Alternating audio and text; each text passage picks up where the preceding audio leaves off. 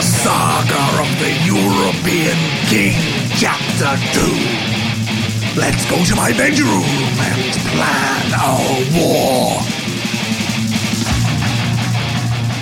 The king screamed his proposal to those assembled in the grand hall all through the night and well into the new day. The crowd was transfixed by his voice and also by his six hour PowerPoint presentation that added visual flair to his plans. It was produced by a video projector that the king's father had found in a sunken ship 200 years previously. That video projector was the cornerstone of the administration of Europe. The king, as always, makes a good point.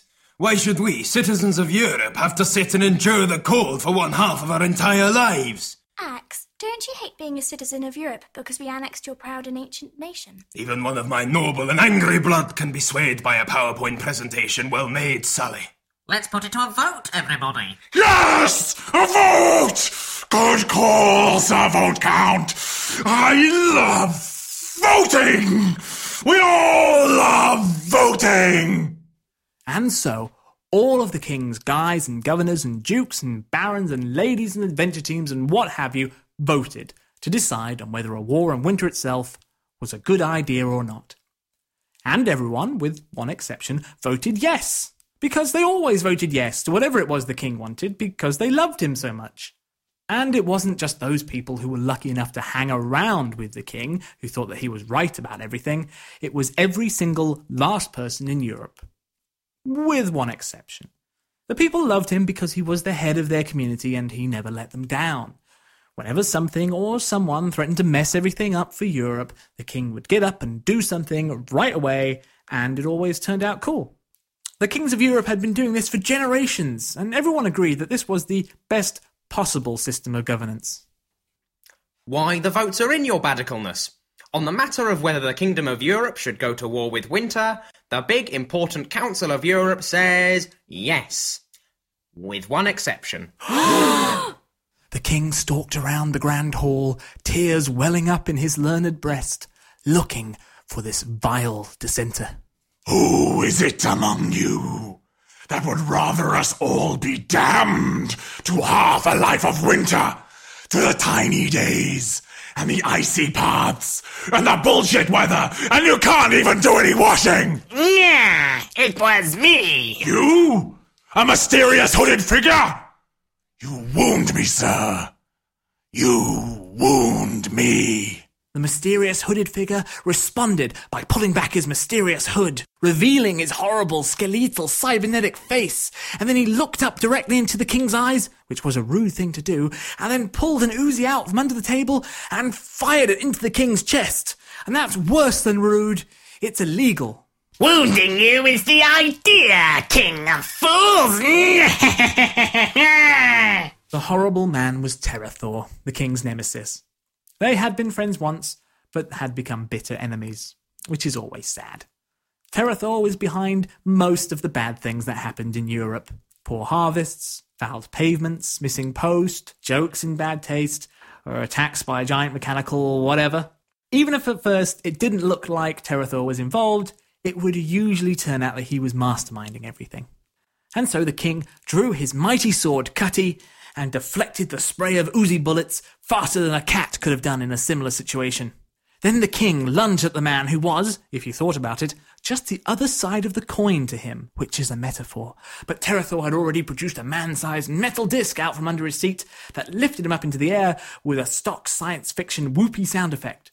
Terrorthaw surfed that disc out of the window and escaped into the night sky, shrieking with laughter, even though this was a serious situation and nothing to be laughed at. Ooh! I'll get you, Terrorthaw! It's not so bad. At least he broke his usual window. But he's always getting into these meetings, and he's always saying no to my plans. I hate him! I hate him! It is very annoying. He's blowing my feedback rating! How about I rub out his vote from my ledger, sire? No! No, you don't have to do that! It's okay. It's done now. Mm, all right. It does make me feel better. There, there.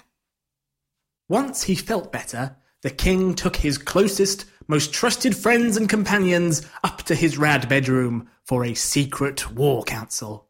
Now, the king loved everybody in Europe because it was the law and he had to, but these guys practically lived inside his hearts. They were the ones that he turned to when there was a reoccurring villain stirring up a slave revolt on the shores of Atlantis, or when the magic mirror of Constantinople was in danger of being shattered, or when Viking treasure needed liberating from the forces of Ireland, or when he just wanted to go for chicken burgers. They were his friends for any adventure. His adventure friends. Adventure friend, roll call! Axe, axe wound. Axe Axewound, the page! Describe their class, now! Uh, Oh, the Axe butler. Sally Minefield, the Thief, and Royal Minister of Shipping. Father Figaro. the Priest, My name is Mechanicus Jones. the guy who makes things that other people cannot make. That's a fair assessment. General Magnificent at your command, sire. Commander of the King's vast armies. Don't forget me, Pinecone! Oh, yes, um, Pineycone, the mascot. Colonel Glowfist. The Archmage. And your best friend, sire. Ha! ha! You're my best friends! No, but your best. Ha ha! Oh!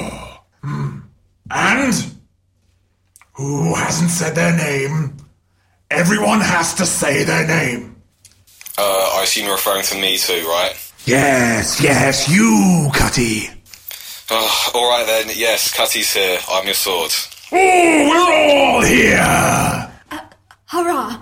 Everyone sat on the king's bed and he showed them his secret plans. He had made them by cutting up the pictures from a load of old magazines and sticking the pictures up onto a big piece of brightly coloured card. Very nice, your badicleness. Colourful. My plan is really two plans. We shall split up. General Magnificent, take half of my European army and travel north to the Chillinus Plains in the outpost of Nord.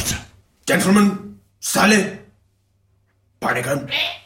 I don't think I'm overstating things at all when I say that the Nord outpost in the Chillinus Plains is the scariest place in Viking Europe and the only part of Europe I would dread to venture in. Oh, our surveys say there is nothing there at all, nothing but ice, nothing but the howl of the cutting winds, nothing but the vision of your own death's head grinning out at you from the blank abyss. The journey will be long and hard for me and the troops, but that doesn't bother me one whit. I shall stir the men from their beds and ride to Nord right away, because I love the king. We all love the king. That deserves a hug, Magnificent. The king turned back to the coloured card. He pointed to an important part of it. They'll need to build this awesome castle when they get there. Mechanicus, you are equal to this. Go with Magnificent. It would be my pleasure. I'm going to pull out all of the stops. Picture this, if you will. Jacuzzis in every room, and in every corner there is a beanbag into which a tired keister can relax. On every wall there is a portrait with moving eyes. What the eyes see are secrets. How's that grab you? It's the perfect mix of spooky and comfortable. You and me, we've got the same style, sir. We've got a thing going on. Yes, clear cut every forest, strip mine every resource. I will assign to your company all of dear Europe's engineers, her smiths, her foresters, and her worker guys. Uh, what about the... Oh, oh, and don't forget about the wild gods that live up there. Yeah, we haven't cleared out that area just yet. Um, yes, and sire, What? you will remember to tidy up before you go. Yes! That's good because you didn't take your mugs down to the kitchens last time you went on a war, and I had. Okay, okay, okay, I'll do it. Shut up, father. Well, As for the other half of the army, half of that half will ride with me and my strike team of Axe, Glowfist, and Figaro into the hinterlands. Won't you need a fief, sire? Um. To open locks or watch for traps? I can smash open any locks we find, or run through the traps ahead of everyone else. Yes, that's why we're taking Figaro to heal him up after he incurs the terrible damage. I can't bear to see any living being suffer. Right, see? We've got it covered.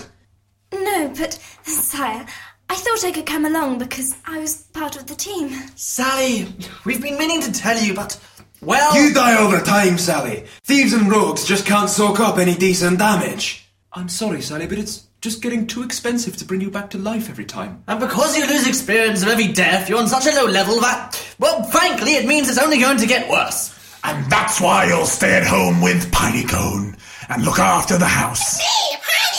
I've been on the adventure team since I was a baby.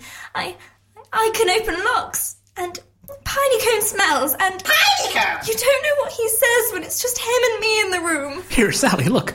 Look, I, I- I made you a chair. Maybe you can use it to sit down and, and maybe give it a rest, huh? Yeah. So it's settled. Adventure friends, do we go to war? Oh, They concluded the meeting with an exchange of hugs. And then the king started tickling Axe Axewound, and then everyone got tickling each other, and they all fell about laughing and having a good time as friends. Then the king stood up and cracked his wooden knuckles, and everybody got serious again. Let's go get some chicken burgers.